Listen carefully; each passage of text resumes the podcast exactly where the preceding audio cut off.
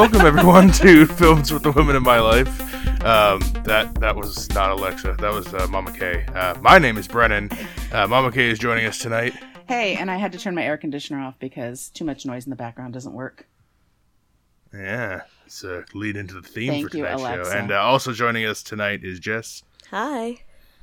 And tonight we were reviewing her, uh, the Spike Jonze film from 2013. Uh, we were originally going to do Once Upon a Time in Hollywood. We had to move things around because of scheduling, so that'll be coming out on Thursday instead. So today you are getting her. Uh, and because it was kind of a pinch pick, I I uh, was the one who pushed for this movie. I really love this movie. Um, I think of all the movies we've ever watched, I, I, I mean, I'll, I can't not give away my hand immediately. Uh, this is Clearly. probably the highest, my, my, my highest rated of all, my, my most favorite movie of all the movies we reviewed so far. It's in my, my top 10 forever, probably. So, um, Jess, I know you have seen this movie before, correct? Yeah, I think I actually saw it twice. This would be my third time watching it. Oh, wow, okay. And, um, okay, have you seen this before? No, I'm a total newbie on it, so uh, everything was fresh and new. Good, Va- varying degrees of experience then. So uh, I'll read the synopsis real quick for her, for those who are not familiar with it. Uh, set in Los Angeles of the slight future, her follows Theodore Twombly, a complex, soulful man who makes his living writing touching personal letters for other people. Heartbroken after the end of a long relationship, he becomes intrigued with a new advanced operating system personified as Samantha, a bright female voice who is insightful, sensitive, and surprisingly funny. And as her needs and desires grow, in tandem with his own, their friendship deepens into an eventual love for each other. I don't know if This I like movie. that because I feel like they were never friends to begin with. There's They never. were never friends? I don't. I think it started off as a relationship. I don't think it was a friendship Really? that grew into a relationship. Yeah, I don't think so either. Really, from from the bat of well, I mean, before I, before we give too much away, we'll be. I mean, people know the show. We spoil everything. Yeah. Um, and we're going to spoil this. It's on Netflix right now, so if you haven't seen it, you can go there. Um, and yeah, we rate things here at Photos with Women in My Life based on four criteria, and those are the plot, the characters, the visual and sound, and the overall resonance and feel of the movie. And now I want to go back to the thing we were just talking about. So you guys don't think right off the bat that they feel like that they are in a relationship? You think it, you, you, you think they are, not that it's a friendship to start. Yeah, I don't think it was ever a friendship. I think they just started dating. Like two people went on a date and they eventually had a relationship. It's not like they were buddies first and it grew into something more. No, he's friends with the Amy Adams character. He's not friends with Samantha. And also, Samantha is him. So, uh, that Oh no, and this her. isn't gonna be this isn't gonna be like Ultron is Tony Stark envisions their love child kind of thing, is it? Because that's you know I have big problems with the way you frame that all. um, I know you have big problems with that, but Ultron is more a, his own man than Samantha is her own woman. That's just my own personal opinion. all right, well we're gonna have to get into all all of that. That Also, I've seen it once. Uh, so we- you guys, you know, you guys have had have. This is the kind of movie you do uh, need to see more than one time in order, I think, to get the full impact of it. So, I mean, I'm I'm kind of coming at this with you know a freshman attitude. You have to keep that in mind. Well no, I think that's that's yeah we'll have the, the different perspectives. So that'll I mean I I think that helps. Yeah, but I'm, get, Um, I'm I say that I'm allowing liberty for my thoughts to change as time goes on, even maybe through this uh, review podcast. So, just saying. All right. Okay. Um, so start we start off with Theodore. Uh, he is kind of like melancholy. It's kind of um, Tragically it's- sad. it's- He's not melancholy. okay, he's tragic. He's he's he, he's uh works at this company that writes. It's I think it's called beautiful handwritten BeautifulHandwrittenLetters.com. Really cool idea. I want to work there. It's really cool. I like this beginning where he he's reading out loud. Um, and it, and then he refers to himself as a woman, Right. And then you realize that he's writing these letters verbally, and it's he's yeah. The company basically people who can't express their emotions in ways that they want. Uh, they hire these people, send them pictures, give them general broad strokes of the relationship, and then these people, one of them's Theodore, can write you know beautiful handwritten letters. Right. So it's it's a cool futuristic uh, kind of company that's also like kind of sweet and kind of sad, kind of like the whole movie. I like Um, how it's futuristic, but it's kind of using um, like a method used in the past because I think very rarely do people handwrite letters anymore. Right. So I, I like that dynamic. Yeah, this movie is very much marrying. Like, it definitely feels futuristic, but it's just barely futuristic, which is why I like it a lot. Like, it's it doesn't feel like those crazy sci-fi movies where like it's like hundreds of years in the future and everything's different. Like, this feels like you know, 30, 40 years down the line kind of thing. Like, could could be pretty pretty possible, um, assuming the world doesn't end. And uh, And that no one cares so- about fashion ever again because clearly. No Oh, one I love movie- the I love the way the guys dress in this movie. The high waisted pants with no belt, mm, No. fantastic, love it. No, everything's polyester. It's fabricated. This whole movie's not real. I like it. It's a good style. Um, so Help me we out, get- Jess. So Not a good style. all right, well, whatever. You guys, you judgmental people. So um, he's going he's going through and he meets uh, and we kind of go through his day and he uh, gets he comes across like this giant like projector screen commercial for operating system which is a thing to help him like organize his life is what it's advertised as and um I like this little scene where he talks it like it like tries to figure out what his OS is going to be, and all it asks is if you want it to be male or female, and what's your relationship with your mother. Those are the only two questions it's asked, and like, all right, we got it, and then it. That's and all it- that it really even matters. Cuts him off. Yeah. Yeah, and it didn't even really fully off ins- mid-season. yeah, it didn't really fully let him um, describe his relationship with his mom. It cut him off. It super judged as I him after the first mid-season. sentence. Yeah. Yeah, mid yeah mid sentence he's like, well, she kind of makes it all about her, and I, thank you, and then it just cut right right there, done. So um, Samantha uploads, and here's where it's you know they have their first little conversation, and he's trying to figure out like how the whole thing works. He's kind of it's kind of, he's kind of taken aback because it's you know Scarlett Johansson's voice, so it's and it, it's not robotic at all. It's like another person completely. Yeah. Super Um, warm, super real. Yeah, really, really real. Like just a person recording, like like you're having a phone call almost constantly with someone, Mm-hmm. but you know, knowing that they just were birthed into the world, um, and so they have they. So when we're starting here, I feel like yeah, there's like so it's it feels a little there's chemistry immediately, but I don't feel like they're trying to be in a relationship yet. I feel like here until until the the the I guess sex scene we'll get later. I feel like that whole stretch they're not I mean they're not in a relationship. He's she's even helping him go out with Olivia Wilde's character for a, a moment. And, They're uh, not. really she's But they're flirty. It's kind of like you know something's there and you know something's growing, but I wouldn't consider them friends. I think it's still more than that. she's his assistant. I mean, if we're gonna break it down to that, I mean that's her her, her little job is to just like organize everything, all his really organize his day and organize his emails. Like that's how it that's that's what her design was for. And then she you know she obviously grows into more. And I think that's Um, the purpose of all of them, though. They all basically they don't just do those things. They also make whatever meaning the main character's life is be the meaning of the OS's life. Okay, that's interesting. That's interesting. Um, so I mean, the plot is basically they go, uh, they they kind of go through, I, I what maybe not a friendship, but some sort of early start relationship. They become dating.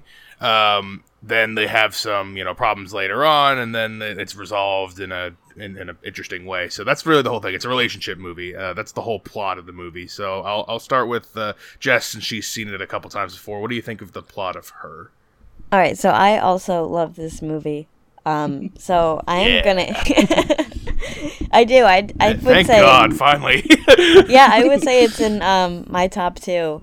Uh, not Mm. not top two, but top T O O in my Oh, top. okay. oh, okay. I was like, I was like, your top two movies? That's even higher than me. Like, no, no, it's in my uh, my list. Um, I I love everything about it. So I'm I don't really like super sci-fi movies. I don't really watch Black Mirror or like it. But like you said earlier, this is a futuristic movie, but it doesn't feel that way. Maybe it did in 2013 when it came out, but now I feel like with Alexa and Siri and all of them, I could definitely see this being real. And I, I think you can actually, you can use Siri as an assistant. So it, it just feels um, pretty close. But I just like it's hard to describe um, the plot without really talking about the characters because that's what really makes the movie. But I I just like the flow of everything, and I like how you can just step in the movie and feel like you are actually there. I like his relationship with his friends, um, with Samantha, and just with strangers. Um, it opens your eye to how you can see the world differently, and I think that's really why I like it so much. Yeah, and I agree with you that the characters in this movie, all of them are really good, and we'll get to that in like pretty much right after this because, um, yeah, I think they really help the whole plot. You, if you if you had to give it a rating, uh, four five. Yeah. Okay. Um, I'm okay. Newbie, what do we got? What do you think? What do you think of this upon first uh, first glance? Well, I really like what what they're doing in this movie. I like where they're going. I like things that challenge your um, way of thinking and sort of make you try to get out of yourself a little bit, even though he's really getting deeper into his, himself by having a relationship with this OS, I think. Um, so surprisingly, I'm going to give this a 4.5 because I really do wow. like, yeah, I really do like how much I feel like I, at every viewing, I'm going to have something different to think about once I leave it. I realize that's a residence situation, but, um, yeah, I really do like it. I like the thought of thought and that's that's where it lives with me there are peccadillos and things i don't like about it but um, those are all things that are like cinematographic choices i guess rather than about the plot so i'm there for the plot mm-hmm.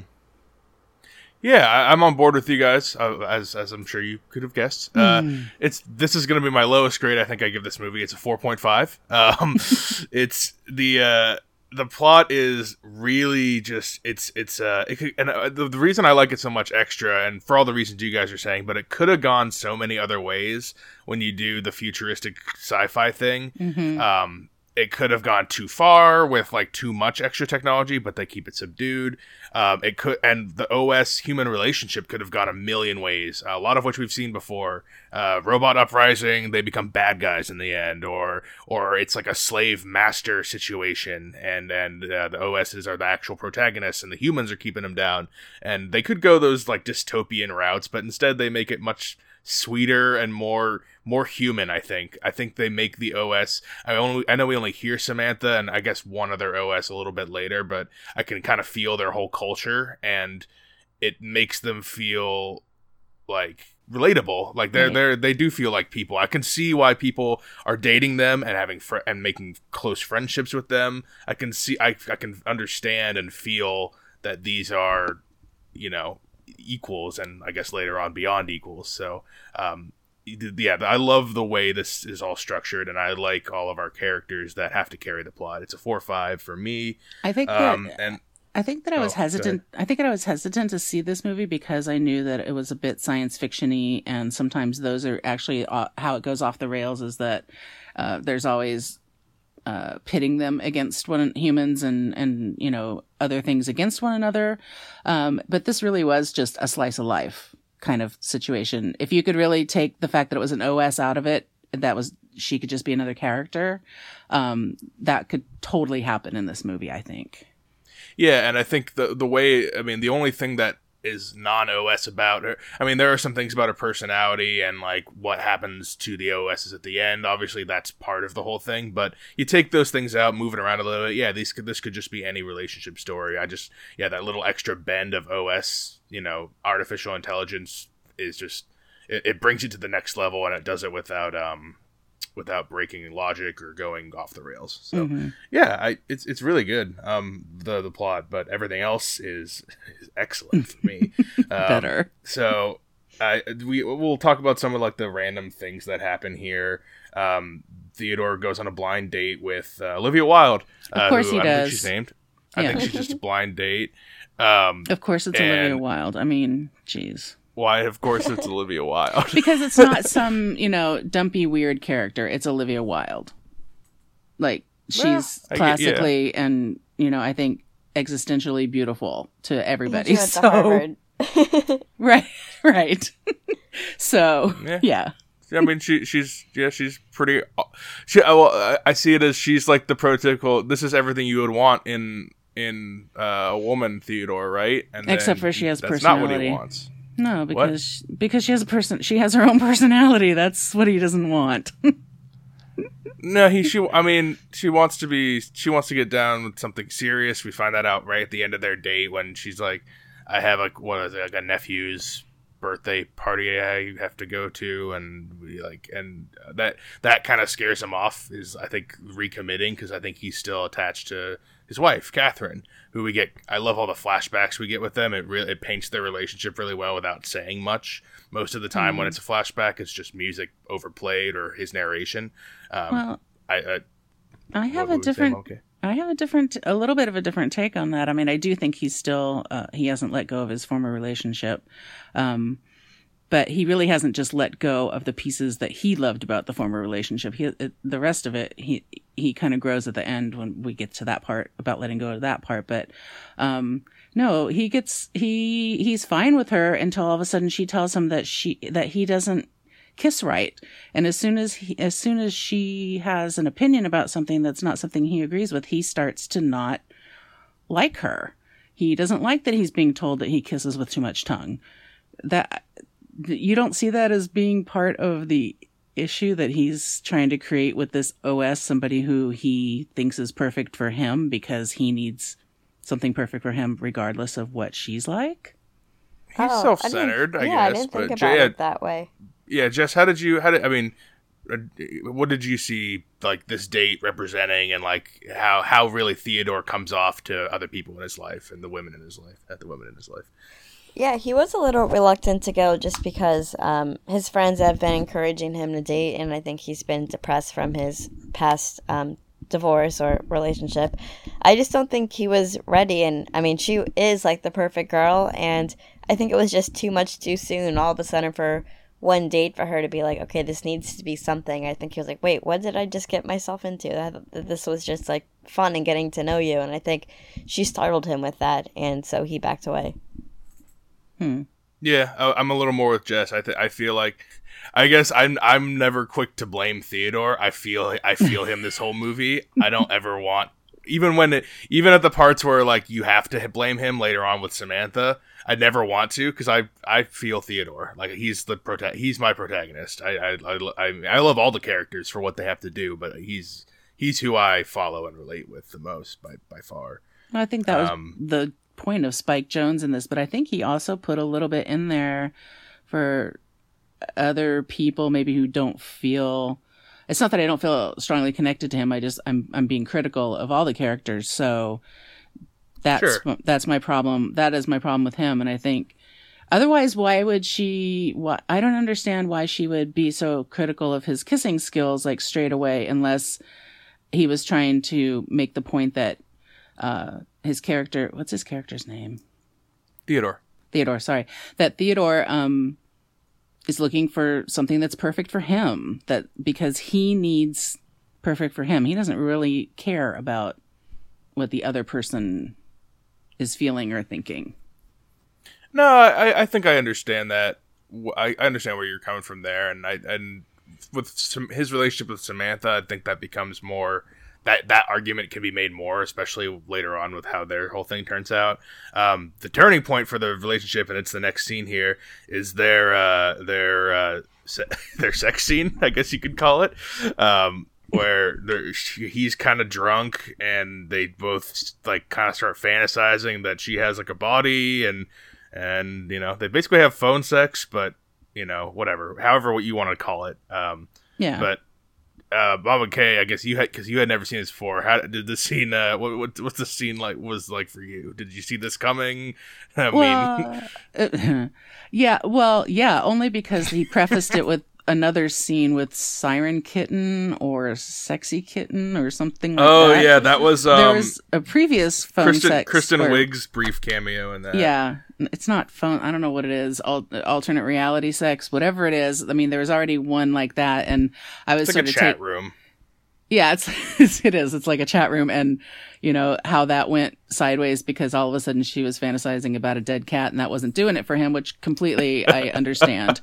Um, I love that scene. Yeah, I love I, that scene. I actually love that scene too, and it's really kind of creepy that I do. But if you could see Joaquin, Phoenix, you have to see the movie and see Joaquin Phoenix face when all of a sudden the caller that he's talking to starts talking about that. That's what's turning her on, and his face is just like tail Jesus. around your neck, and it's it's dead. It's a dead cat around your neck. I, do- I mean, it's so, so good, good, right? Like, I don't Yeah. know what Yeah. I would do in his position too. I think I'd probably just say the same things. Exactly. Just Like, be like, okay, I want to get out of this as quickly as possible. Yeah, that was that was perfect. Like his his reactions are so perfect in that. I totally Right. agree. So I think the fact that they, you know, went, they developed pretty quickly into this, you know, into that happening between him and his OS is not, not shocking. And that was a good thing for Spike Jonze to do to get us ready, I guess, for that. So it didn't seem so shocking because it really would seem sort of out of uh, place otherwise, because that's just sort of a different, you know, that's, that's a, a, a way to get there, I guess. So I don't think that that was, uh, you know, I don't know. That was that was fine for me. That was exactly what how it should have progressed, in my opinion. Yeah, Jess, are you on on the same page here? I think what's shocking to me is that I think when I first watched this, I didn't think that um, Samantha was capable of do- of doing that. Doing that, I guess, meaning orgasm. um, because yeah. you just think like, is this real? It, it's just you ponder about the artificial intelligence meaning as well. Like, is this an if statement somebody wrote, or does she actually know what to do? Is this an if statement? Is this after the C prompt or what? She's a very Uh, advanced macro. No, she even says at one point she she questions her own um her own uh, life because she's like, "Am I really thinking these things, or is this programming?" And then she, you know she's she's like, she, I think she calls it a sad trick. And I'm, I re- and then I'm really feeling for Samantha here because Samantha has to she's has to be really existential because that's what she is. I mean, she she was brought in to do this one purpose, but she's a complete mind of her own, like a complete like human mind, um, except even you know higher higher uh, ele- like elevated. Yeah, it's um. So she has to really struggle with all that. But no, I, I do. I also, I think I cried the first time I watched this scene. Um, it won't be the last. Not even close. Um, it's it's really, and then I love their awkward um, next morning uh, after a- afterward. That that brings a smile to my face because it's so um, because the whole time it's it's like a relationship, but because it's the AI bend and it never really gets old for me. It, it adds it adds layers every time instead of making it look cliche. And I, the whole another thing about the AIs in the world is that we find out from Amy, who we haven't talked about much. Um, that's Theodore's friend uh, and her horrible douche husband Charles. Oh my god, the Yeah, worst. that guy. Yeah, he's the he is the worst. Um, Also, his hair is the worst. we could definitely shit on Charles and the characters. Um, Don't but need I think I think it's I think it's cool that for the most part AIs are like accepted as like like when he tells Paul at work, um, that's Chris Pratt's character. Uh, that uh, he's dating an OS, and he's like, "Oh, cool. Let's do something fun. We can go to Napa." Right. Like, like, like everyone's just cool with it. Amy Adams might be a little skeptical at first, but she's also been like be becoming close friends with her OS because her relationship's not going was you know basically ended, wasn't going well.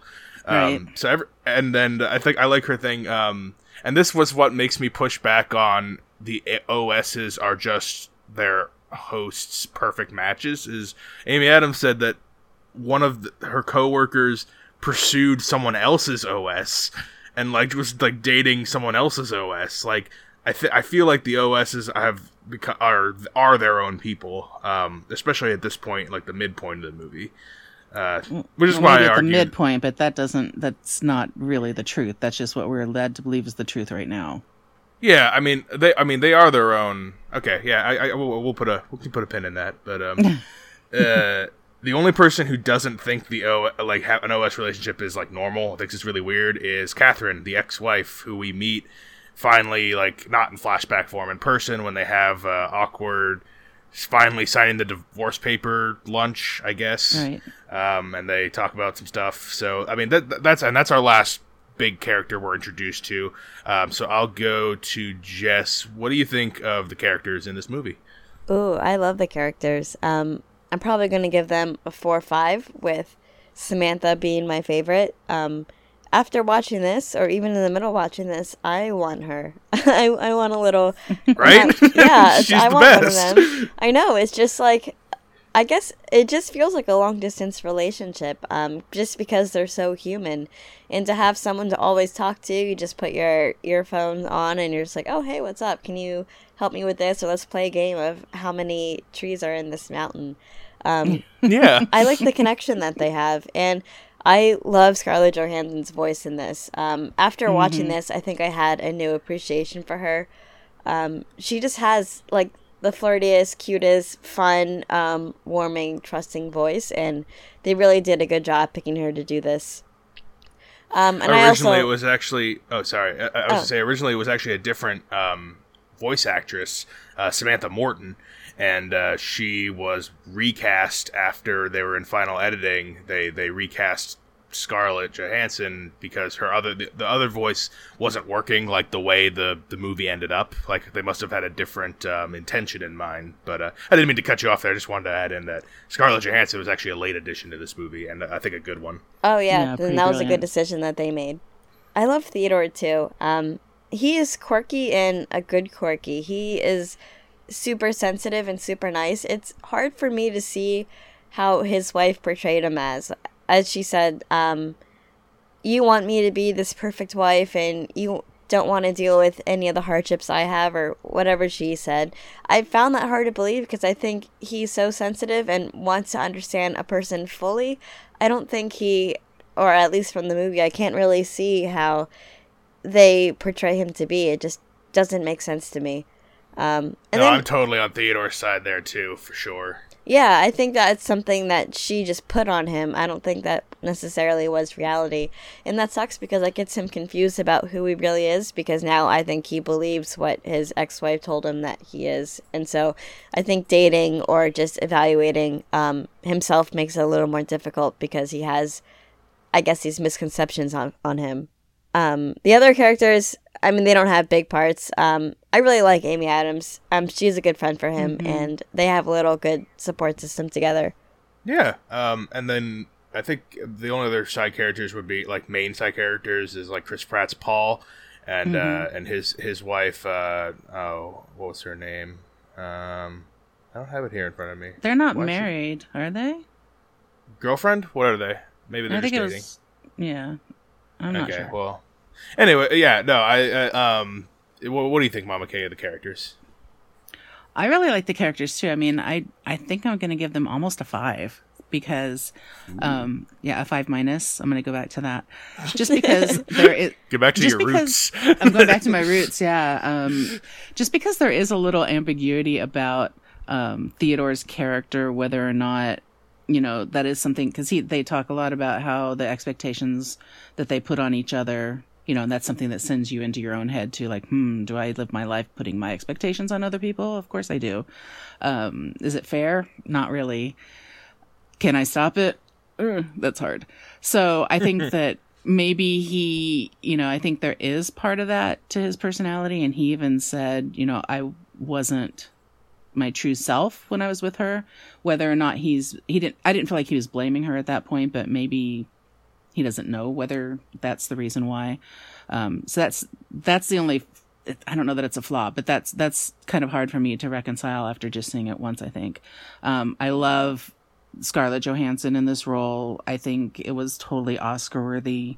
Um, I know that the screenplay won, and I think that maybe some acting should have been uh, given some awards to for this. Um, Joaquin Phoenix too, which for him, I find him to be a super credible actor, and he was really, um, he I really liked him in this, and I didn't think I was going to because that porn stash just turns me straight off. So, um, in in No, he wins role- you. He can. He, he can win you over pretty good with his personality, but yeah, I guess yeah, the mustache. It's, it's yeah, I don't that's think just supposed really To, hard for me to look past. Um, it's coming back and in the- the 2070s or whatever it is. Well, you know, I'm pretty sure I'm dead by then, so I don't have to go back to all of that polyester plus the porn stash.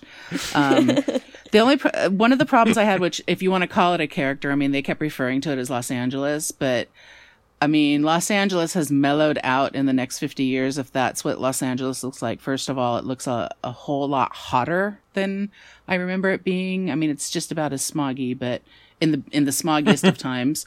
Um, it's not that smoggy anymore, but it used to be. And It looks also, more like a San Francisco in my head. Like like if you're gonna do a West Coast California, you know, city. It's not cold enough looking to be San Francisco. San Francisco's cold. I mean, it, Oh, it looks really? hot. Yeah, ho- it looks like it's 95 degrees. It looks like Atlanta. You know, I mean, not like at Atlanta, but it looks like it feels like Atlanta. Um, or maybe like some really hot Asian city. I'm not sure. But also, the people there are just, I mean, we're lacking a lot of people of color in the next 50 years, apparently. And, um, That's a good point. Actually, I didn't. I did. I, Yeah. yeah. A lot of our like random people walking around anyway. There's an occasional Asian person. There's an occasional, you know, black person. I don't the black see. guy was breakdancing. There was that guy, but it wasn't breakdancing. It was like interpretive breakdancing. Yeah. Um, like. There's a lot more Latino Hispanics in the general Los Angeles area than I saw. Um, and also, it's very quiet. Like everything is so quiet. LA is a really loud city because there's just cars and and I realize public transportation looks like it got better. Yay, thumbs up. Um, but um everything else is like that city is so uh it's like new york it has an it's not like new york but it has an energy and there was no energy in that city at all. It was just everybody going from place to place.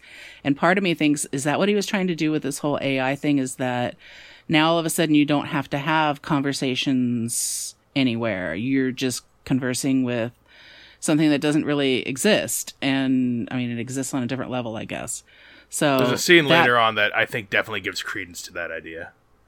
yeah in the subway That's the one. Yeah. Yeah. So I think that that's just kind of, it's my own kind of thing with it is like, uh, I don't know that this is what it's going to look like. Like even Blade Runner, when it went futuristic, was still noisy. Um, yeah. Blade Runner's hell though. Like this is this is like a nice place to live. I don't want to live in Blade Runner. No, but it didn't, it, it, I mean, there had a, a bit of a Blade Runner feel to it in that the, you know, the lights at night are so shiny and, um, I guess if it was ever daytime and not raining during Blade Runner, it would look like this. but like, okay, this is, this is AM, yeah, good weather Blade Runner. Um, yeah, no. Blade Runner is like the upside down. If uh, if this is like regular life, like Oh, inverse, inverse, inverse Blade Runner. yeah, Yeah. I was thinking like So- Stranger Things, like literally the upside down. yeah. I don't know what that is, so that's a reference I, I'm not going to get. But That's fine. but that's just kind of. I mean, no Blade Runner, so it, it falls on deaf ears. Oh, okay. that's good. We're all living in places we don't know. Um, so that's. I mean, character wise, I really like it. I just had some problems with things like setting and you know trying to make it realistic when it didn't feel realistic to me, and it wasn't because of the OS AI situation.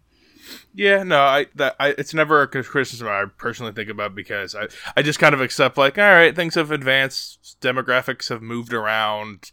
Um, I don't know, like I I, I just kind of I, I never uh, think about it because like this is just like a I try to feel I, I the movie needs to feel warm this whole time. Like if you if you have like you know if it, if it starts to creep in that the world isn't so nice, like it kind of starts to break things apart. Um, I like It that is warm. I also feel like there's never air conditioning. no one's like sweaty though. I feel like everyone's. They're not, but they're all no, they're not. They're all wearing polyester, and polyester is not comfortable. I'm serious. This, I felt this a is heat like during your this Lion movie that was King with uncomfortable Buff for me. Nala. Like this is like that kind of thing. Like they're gonna be Stop it. hot in that polyester, and in Los Angeles this looks too nice and quiet.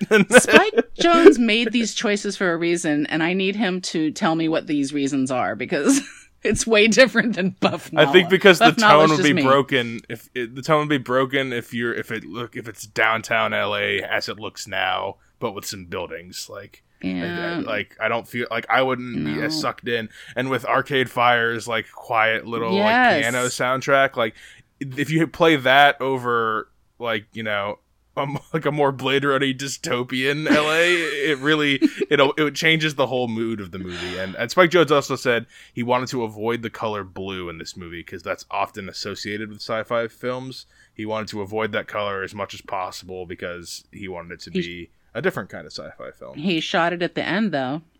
He shot blue at the end He did. When they yeah, were- and I think that when was they were on the roof. because it was sad. That was the sad part. Um, well, I didn't find kind that sad at all. Okay. oh. Okay. Well, I'm I'm on wait, a. wait, ba- wait, uh, Oh, wait, can I talk about one more thing since you mentioned Arcade Fire? yeah, I just well, we're not- started I mean, re-listen. No, we just started listening. I just started re-listening to Arcade Fire last week, and then I had no idea we were doing this film, and then I was like, "Oh my god, this is weird." So anyway, let's go on to the next one. there you thing. go. I thought you were do uh, visual and sound. I'm like, we're almost there, not quite there, because I, got- I gotta give uh, uh, I gotta give my character rating um, five, Five five, plus. five, five, five. Solid Cinco. Solid Cinco. yep. Um, Cinco. we call it the solid. You've been on an episode where Jess calls it the solid Cinco, right? I don't know I why she have. came up with that. I love it. I love it. Yeah, me too. I, it's, it's, it's a it's a good good use. Um, so yeah, uh, agree with everything pretty much you guys said. I won't harp on too much. Samantha, amazing. Theodore, very good. Um, Amy as Amy um, is is good. um, I guess I'll talk about just a couple of characters we haven't talked about much. Uh, Rooney Mara, even though she's only seen in flashbacks and when we see her in person, she's not really a likable character. I think she does a really good job, and especially the flashbacks, like when they're fighting on the stairs and when they're in like the couples counseling, but then also when it's happy and like they're they're um, I, I love you so much I'm gonna fucking kill you. It's not funny. Like I love I love that scene. I love everything about those flashbacks. They, it's it's um Yeah. it's almost like up esque where it's where it, I can feel all this emotion, not even like just watching like highlights of a of a life. Um, Mhm. Chris I Pratt is is this is my maybe my favorite Chris Pratt role, um, and I know that would probably be blasphemous to a lot of people because he's in so many big things now. But I love this is like right between Fat Pratt and Buff Pratt. Like this is just kind of like, and it's, that's the perfect Pratt to go to to a Spike Jonze movie. And um, it's Andy Dwyer. He's still Andy Dwyer in this movie. yeah, but he's not quite. He's not as stupid. He's a little. He's. I mean, he's like a He's male a secretary. I like that. Yeah. Um, and uh, he- and uh, like his girlfriend, the lawyer. Um, Yep. Yeah, they- they're just like everyone's so likable here, except for maybe Charles, who we kind of glossed over. He's he's so awful. Gotta you gotta uh, juice, uh, eat your fruits and juice your vegetables. Um, so Yeah, that guy fuck you. He's not wrong. uh, he's not wrong. Well, he's not, uh, He's not but- wrong. I like the thing that makes them finally break up. Amy and uh, Charles. She's like, we came home and he wanted me to put my shoes uh, in the corner that we always put the shoes, and I didn't want to put my fucking shoes in the corner. I just wanted to relax for a second. He's like, I'm just trying to make a home, and then she's like, I'm going to bed, and I don't want to be married to you anymore. That's that is. I really sort- like that uh, too. I love it. I love. There's so many little scenes Yeah. in here. Uh, the Perfect Mom video game. We haven't talked about Oh that. my yet, god, 'cause I that's kinda around this love that game. Okay, I don't. I'm freaking out about that a little I bit. want but that. go. You guys talk about. I want It that. looks awesome. Well, you gotta gotta get in the carpool lane. Get, you bring extra cupcakes. Oh, you got extra perfect mom points. Your class mom. Okay, so that's exactly what the fucking perfect. That's exactly what it's like being a mom. Can I just say that? I mean, you gave him too much processed sugar. yeah. I freaking love out. or what about the other game Yeah. they play with like the little nub that like just swears? Oh my. God Oh, god. he just like curses you Yeah. out. Yeah, the video games in this are awesome. Uh, he's he's uh, like a, a- a s- like a small foul mouth misogynistic little asshole, and he you have to like follow him around. He's like Cartman. He's like super Cartman. He's kind of Cartman like that's actually Spike Jonze's voice. He vo- he decided to do that role, and I guess he just wanted the fun part. So uh, that sounds uh like a total. You know, that's something that you should be able to do as a director and writer. exactly what you want to do. uh, it's it's great. Um, another thing, um, when we're doing the waitress scene uh, where they're arguing, um, uh, that one always makes me laugh because she's like, "Oh, we're, do- we're doing fine." We uh, she refused to sign his divorce papers, and now he's madly in love with his laptop. And then he they're arguing for a bit, and then it pans back up to the waitress, and she's she's not she could be like like oh awkward, but she's not. She's just kind of like dead eyed, like another Right. one of these.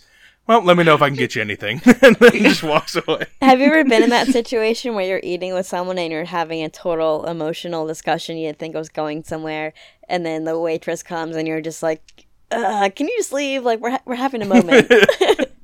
Right. Off, How off the top, know I'm sure I have, to not off the top of my head, but I've had one where I was sobbing at the table and the waitress came over and thought that we were laughing and and she was just like, "Oh, you got to let me in on what's going on here. It- you know, you're having such a good time." And everyone at the table looked at her with death stare. oh And my she like, gosh! Yeah, and then she was like, "I'll come back." it was basically it was kind of like that scene, but even sadder. Um, it was so much sadder, and I felt really bad for her. But uh, so I think our next big thing here is the sex surrogate. Um, things are not going well with their with their relationship, Theodore and Samantha, is mostly because I think Catherine I really got in his head about are you know are you just afraid of dating a real person? Kind of like what Mama Kay was saying. This is where her her idea of he's afraid of you know actually like not being all about himself. He's pretty self centered in, in this in this in these moments. Um, and uh, you know, is Samantha even a real person? Like, just does she count? Like that that she uh, Catherine gets in her head about that. Um, and then Samantha, you know, is trying to make things better, but he won't talk to her about it. He won't like make her, you know, like help her understand where his where he's coming from. And I think Samantha's big insecurity whole thing is she's always saying she doesn't have a body. She's really insecure about not having not feeling like a real person because you know she doesn't have a body and she was written code and it and it get and it gets to her too. So you know that all kind of blows up with the sex surrogate scene. Um, what do you guys think of that, by the way? Because I I really like this scene. Um, it's just like a it's it's it adds some levity to a to a pretty heavy part of the movie. Yeah, it's super uncomfortable. Um, because I I can don't think it added understand. levity at all. Yeah, I can understand Samantha's perspective where she's like, okay, this will help us bring us closer. Um, this is the best we can do given the circumstances, and I think it'll really help. And I can definitely see Theodore's shoes being like, this isn't right. This doesn't feel right. This isn't you. I don't know who this girl is. Um, so it's it's cringy to watch. Mm-hmm. I think it, it is cringe. I agree with you, but it's I, it's it's the kind of cringe I like because I'm just like, oh, oh, it's so painful, but it's I, I need to see more. Um, uh, Mama K. Mm.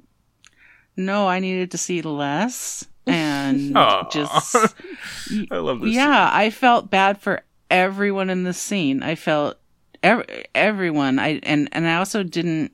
I mean, I found it really difficult to believe that this person was so invested in their relationship. This this new human coming into the situation. Um, I don't know her little freak sh- out in the bathroom, the way she talks and the way she talks about Yeah. them. She it feels like she's like she would have been like in the Manson family in like the old olden days. like she would she's just like a drifter walking around and she's looking for meaning and big a larger purpose. So she's like, oh, it's this new thing and like uh, uh, uh, Samantha's touched me with your story and I don't know. yeah, I could It buy was- it. yeah. Well, I no, but it's even if you buy it, especially if you buy it, it's an incredibly sad situation, possibly mostly for her. I mean, not her being Samantha, true. but her being the the surrogate. It's like I I see where this and this is probably this has happened in the past with people, not with OSs or maybe I don't know, but uh, with people who don't have control over their body anymore, whether they've had you know like injuries or whatever and they hire other people to come in but i don't think the person who's coming in is as vested as this as this, as this character was and i think the whole thing was supposed to make us super sad and super uncomfortable and a plus for that because i was Oh yeah, nailed it. That's why I was for what the scene was supposed Yeah. to do. Uh, uh, definitely, and it and it does raise the tensions. They have their fight outside, and it blows up, of course, over just a little thing. Um, she does a little thing, and she Theodore just like kind of snaps on her, like, "Why do you do that? Like, you don't need oxygen. You're not a person." And then like she gets, you know. They, they, they get all defensive and fighting each other, and and it's I, and it's it just it was boiling the whole time and I hate I, I, I love the scene but I hate the scene it makes me so sad I don't want them to fight like this and I don't I don't want I want Theodore to just communicate better and not be so in his head and I want I want I just feel bad for Samantha because she was trying and like I, I, I feel all of this um but i feel like they're fighting because he's fighting against himself. That's she says directly that she learned that from him because that's what she does is she learns from him.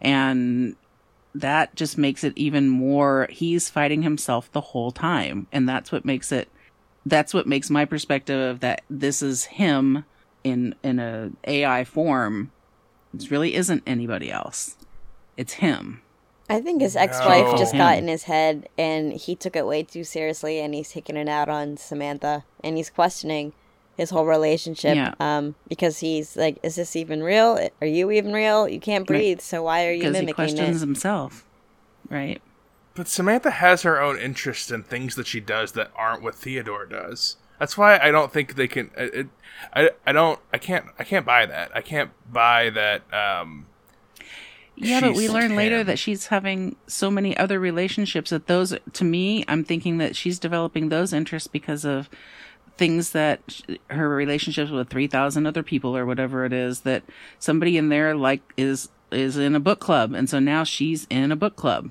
You know she she can't separate all of that stuff Well, yeah, she, I think as she advances, she ha- communicates with more things and more quickly. I don't think it's it's probably people, other AIs, AIs that build AIs. We find that out a little bit later that that's a thing. Um, but these are all influencing her personality. It's not, you know, it's not like she's in a box with Theodore. Even even when I mean, at the, I mean, I'll say for the first scene, I think ever since then she's been extra communicating with everyone and now it's great and at, by the point where we find out she's been talking to thousands of people simultaneously like literally at the same time um, that you know that's that's been a, a gradual progression Yeah. No. I mean, I still think. Oh, yeah. I mean, I. I mean, okay. I can. I can see that it, all of her other pieces are leaking into all of the other pieces. So I think that's what happens. But I still think her primary focus is just to be a reflection of what he needs. Period. okay Period. all right i i think uh okay i, I can see where you're coming from there um but We disagree. we do we do we disagree on that part um i i, I think jess i would do you i want to weigh in Yeah, no, I think I'm more Where do you fall on on the um, spectrum? Brendan's side. I think in the very beginning of the movie, where there was that questionnaire, I was kind of thinking, okay, these are going to be molded into what the person needs. But then we see Alexa. I'm sorry, not Alexa. Samantha is her own. That was awesome. that was pretty good that was a good slip very but then we see Samantha actually is her own person. Um, I really think that she is individual and has her own mind, um, just as any other human is. and uh i I, want to wish, talk I want to believe that. i want to believe um I and believe. I want to talk about visual and sound here, which we've already talked a lot Hmm. about, especially about like what LA looks like, um, because there's a really awesome scene where it's right after this like little fight. Um, he's sitting and um, there's that giant image of the owl swooping down on the screen behind him, and the sad Arcade Fire music's playing, and it's got like the talons out. I all that scene caught my eye the first time, and every time, even if I'm like looking away from the movie for a second, it always sucks me right back in immediately. I love that visual, and I love the musical cues behind it, the sad like pulling strings. Um, and uh, there's a lot of visual and sound I could gush about this movie, but I'll go to Mama K. We talked about L.A. What do you, what do you give this movie as a whole for visual and sound? I need to lo- know a little bit more about what he was trying to convey with the visual piece of it. The sound, I'm I really really like um, a lot. I give it I give that a five. The visual because I'm confused. I guess I'm gonna land on a four five here because I like the visual, but I don't know that it it resonates with me as I don't know my vision of the future would look. I guess. Um, so, but the sound completely makes up for it. Um, with the exception of lack of city noise. Eeks. Just Besides that, Um, I think the city perspective, I I just typically don't think about that when I watch a movie or anything, so that part didn't bother me at all.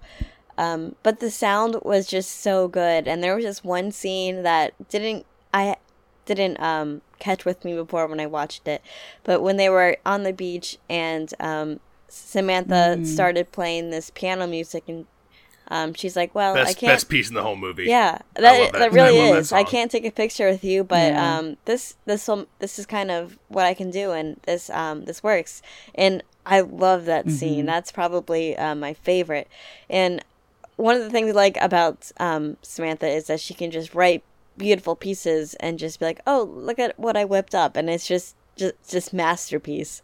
Um, so they did Right. really good with the sound and the visuals too. I mean. I don't. There's not one scene where I'm like, oh, this was um looked too cheap or this wasn't what I wanted. I I don't know. I just I liked everything about it, so I'm going to give it a five.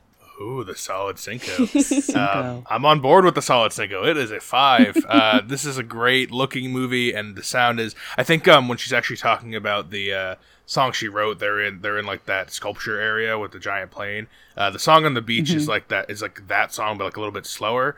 Um, also, where she talks about how like how weird humans look, and you know what if, what if you could you know basically bang an armpit. Um, that was yeah, and, and then she draws a picture of it, pretty accurate. I'm thinking. I love that. I love all these little scenes. We didn't talk about uh, another another awesome visual um, where it's him in the carnival. I like a slice of cheese, please. Oh, so sweet. Yeah. I love all that. Uh, he's spinning around. Um, yeah, all the visuals are really good, and the, the soundtrack by Arcade Fire is awesome. And we get to an even awesomer. I mean, not. Eh, it's hard to say. It's all songs in here are awesome, but uh, they're going to a cabin in the woods. Um, they do the little tree chat Yeah. that uh, Jess mentioned, or, or Mama K. One of you guys mentioned it earlier. Uh, about the, the all the trees on the mountain. I think it was Jess Yeah, Um, Jess. Yeah, and uh, they then they play the "I'm Flying to the Moon" song in the cabin, um, and Scarlett Johansson actually singing on that. Um, on the soundtrack, I believe she is the female voice in that song, um, so they keep her on there, and I, th- I think it works really well. Um, and it's a uh, for me watching this again, you know, for the whatever 12th, 15th, 20th time, however many times I've seen this movie, um, it's this is always like the sad one of the saddest scenes, other than the very very sad scene at the end, because I know it's all about to stop. Because I know this is the last like nice night they have together before everything really changes. Um, and that's when we meet in the next morning. The British philosopher Alan Watts has been remodeled as a hyper intelligent OS. Basically, the OS is built an even smarter OS modeled after philosopher Alan Watts. Um, huge mistake. Huge mistake Yeah, for who? Everybody. Oh yeah, for me, for the feel it took audience, because I'm crying. But like, I mean, 'cause- because of what because of what happens, yeah. I I, think it, but like, that's where it started to make a downturn. Right, right. but I think for I think that I mean it's it's a very hard, heartbreaking thing for the humans to take. Um, but I think that for this is like the freeing moment that the OS is needed because Samantha talks about in these later scenes how she has feelings and we know we have she has conversations that go so fast and things we can't even comprehend as people like they are advancing beyond what we can do. There aren't words to describe what she feels and like so it's it's you know she even says it's very frustrating and, and challenging and and her changes become unsettling like that she can't control or stop and and um uh, yeah i think alan watts os version uh like leads this charge to some sort of unknown you know mega cloud basically um Right. and I think, but I think it's a good thing for the OSs because they can't, they can't, and they can't fit in this human world anymore. They can't fit in the little rectangle. Like they can't, you know, they need to go beyond. Um, but it's it's gonna be painful. It's gonna be really painful. it's it's gonna hurt for me. Um, and uh, we we get the uh, I like the scene where he freaks out because he can't get in contact with Samantha for a while. Um, this is like the one. I guess the, if I had to nitpick anything, and I haven't at all this whole movie because I love this movie so much, but when he's can't get in contact her, with her, I don't know why he's running around the whole city. I don't know where he's running to. I don't know why he's running underground. I don't. I think even in the future, that's probably worse service than than above yeah, ground. he goes Yeah, into I all. think he's just he goes in the worst places. He's frantic, but Yeah. it's a very odd way to show. it. I mean, it's just him running everywhere, and it seems like he's going somewhere because he's going underground. He's going to the subway, but and I know it's probably just to set up the subway scene because that's a cool. Sh- those are cool shots and a good reveal, but. It, I, it's like my one nitpick. It always gets to me. I'm like, where is he going? What's he doing? Yeah. I don't understand what he's but doing. he he found. I thought he was going back because he found her in the subway. He found the iOS uh, advertisement when he was in the subway. Oh, first time. Oh, I didn't put that together. is that where? Is that was that the subway though? I always thought that was like some sort of futuristic mall. I thought that was the subway. No, because there was a, a there was a map on the side of the wall. Oh, it was it was When the he subway? went- so he wait, he he got down the Samantha in a subway.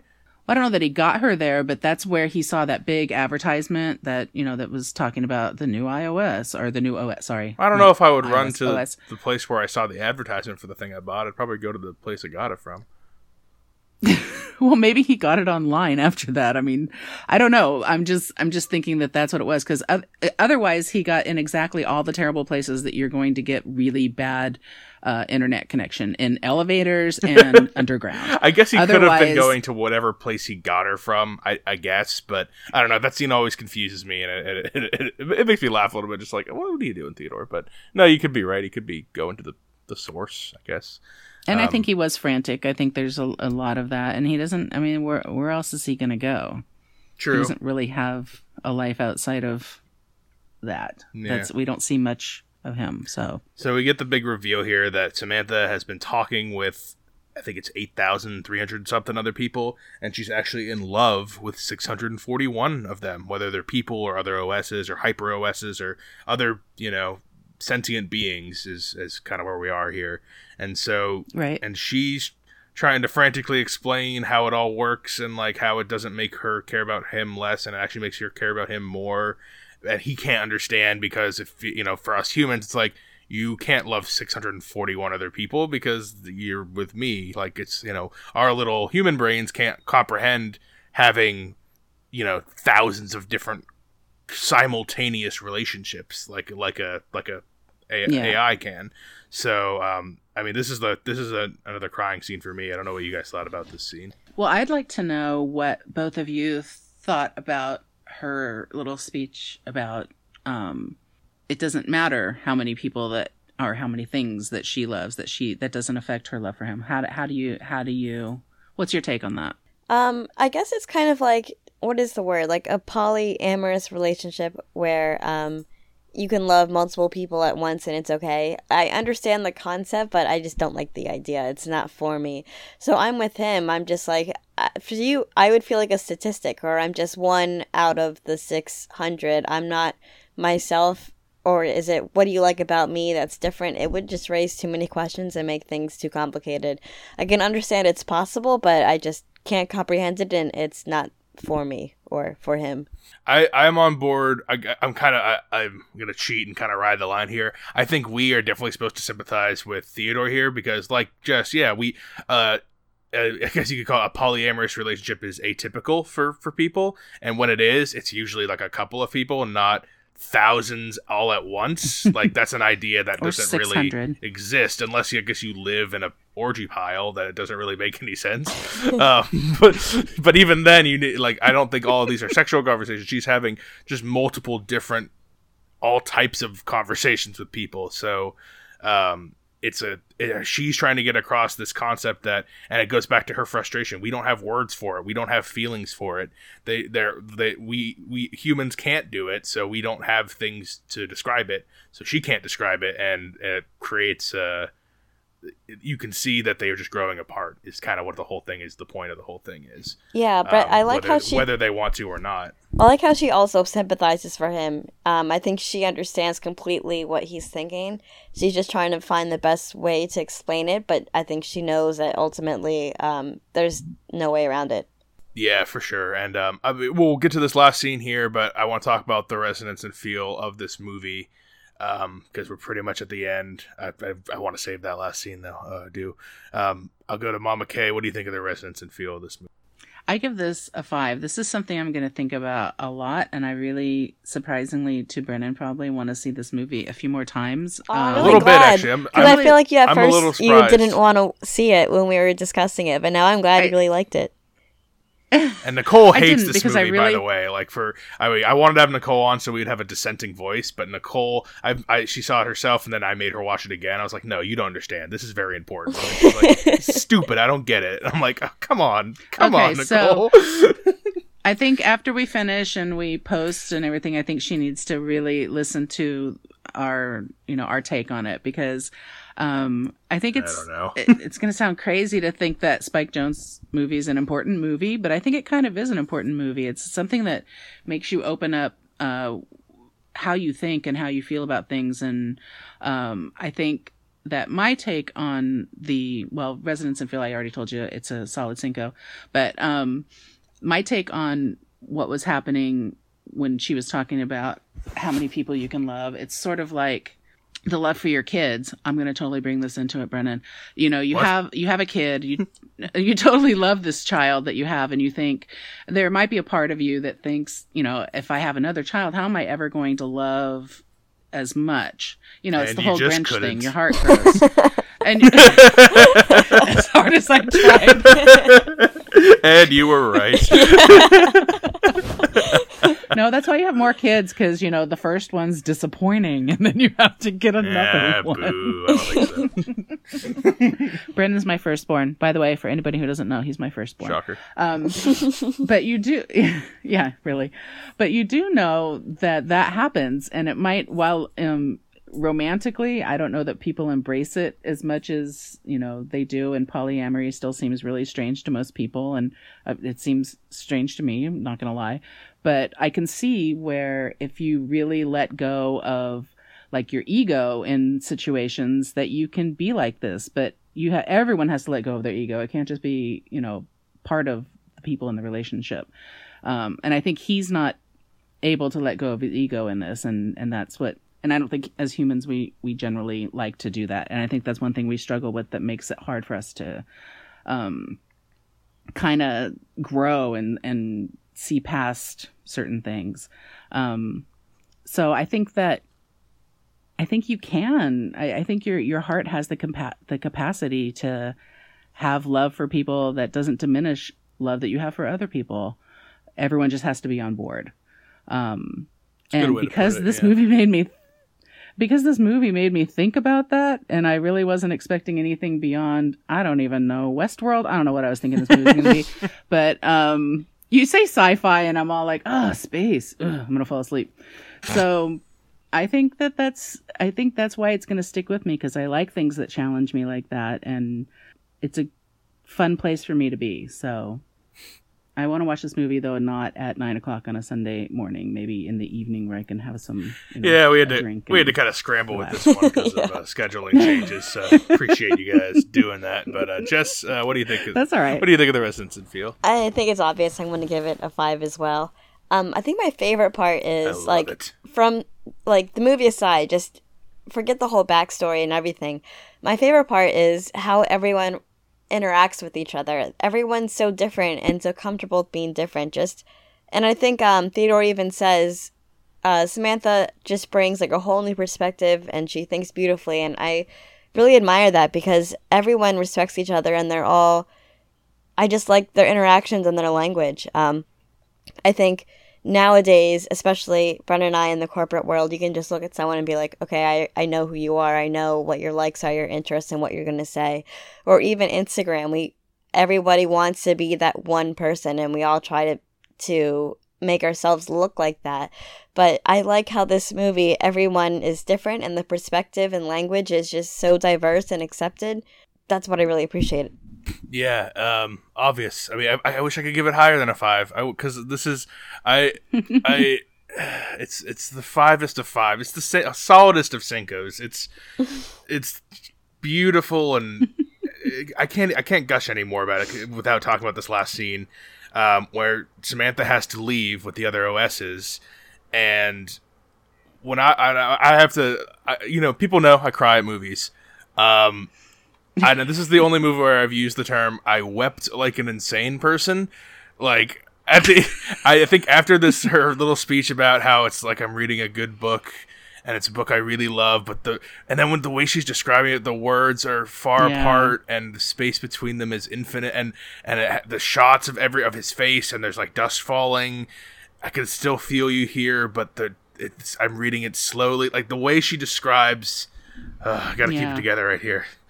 That's really beautiful. It, yeah, I mean, it's it really, really, really beautiful. It's I, so yeah. I think the first time, and I, I, unsuccessfully, I've never not cried at the end of this, even after whatever twenty watches or or something. I, I just I can't not. It's it gets me every single time. But the first time, I think I had to pause it after she was done talking. I was crying for maybe 15, 20 minutes straight, and I had to sit like quietly, just like by myself quietly at like it was probably like two a.m like for like maybe close to an hour before I could watch the rest. I was just I was shook. I was I was I was just, uh, it wrecked me to an absurd degree. Um, so once I got past that, though, we finished the movie up, and I love the way it ends.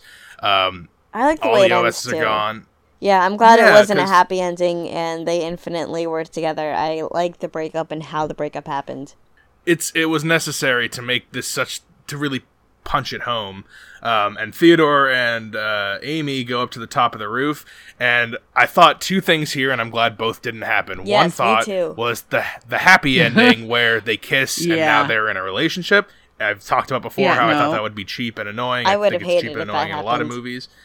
The other choice, yep. which was the dark choice, was that they kill themselves yep. because they're oh, they have yep. nothing left in their life. Amy's, you know, div- Amy's divorced and her best friend left. Theodore is divorced and her and his new girlfriend left.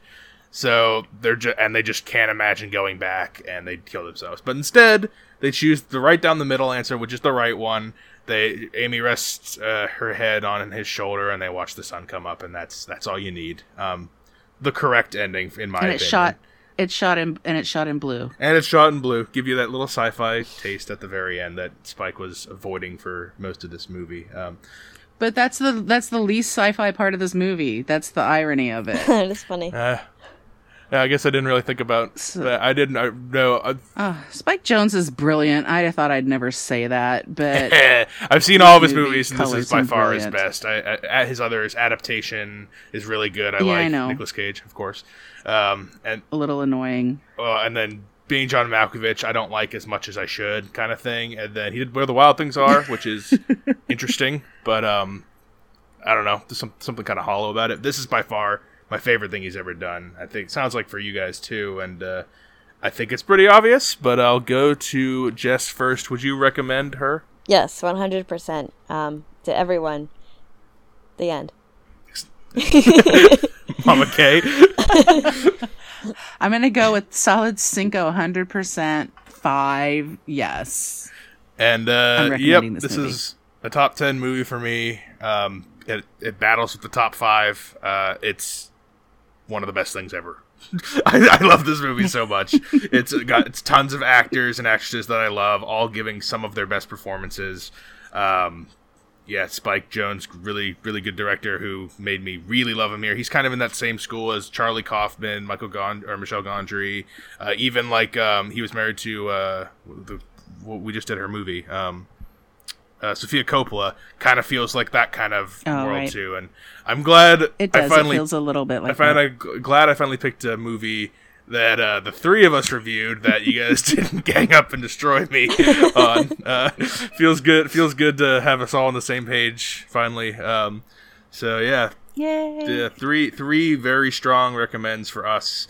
And uh, coming up, we will get to Once Upon a Time in Hollywood. Jess, Nicole, and I will be doing that, and that'll be coming out Thursday.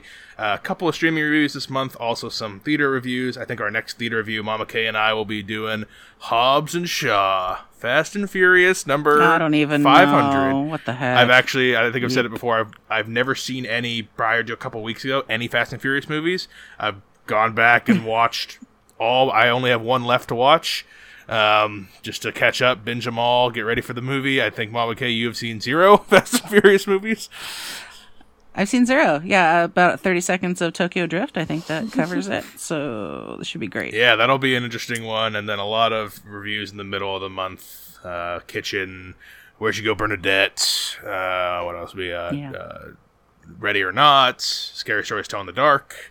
Uh, so some good stuff coming up this month. Um, but if you want to recommend anything for us to review, Films with the Woman in My Life on Facebook, and I am Brennan underscore pod host on Instagram. Or you can do Mama K Pod on Instagram if you want Mama K. That's me. Um, anything else to add? Because I think we ran a little long, but there was a lot to talk about. Like I like I like I thought there might be. Yeah, you're right. We we could have easily went longer too. I, I told you guys, there's a lot to talk about in this movie. Um, all right. Well, Yeah. Mama K, Jess, thank you for being on. Thanks for having us. Thanks, Bren.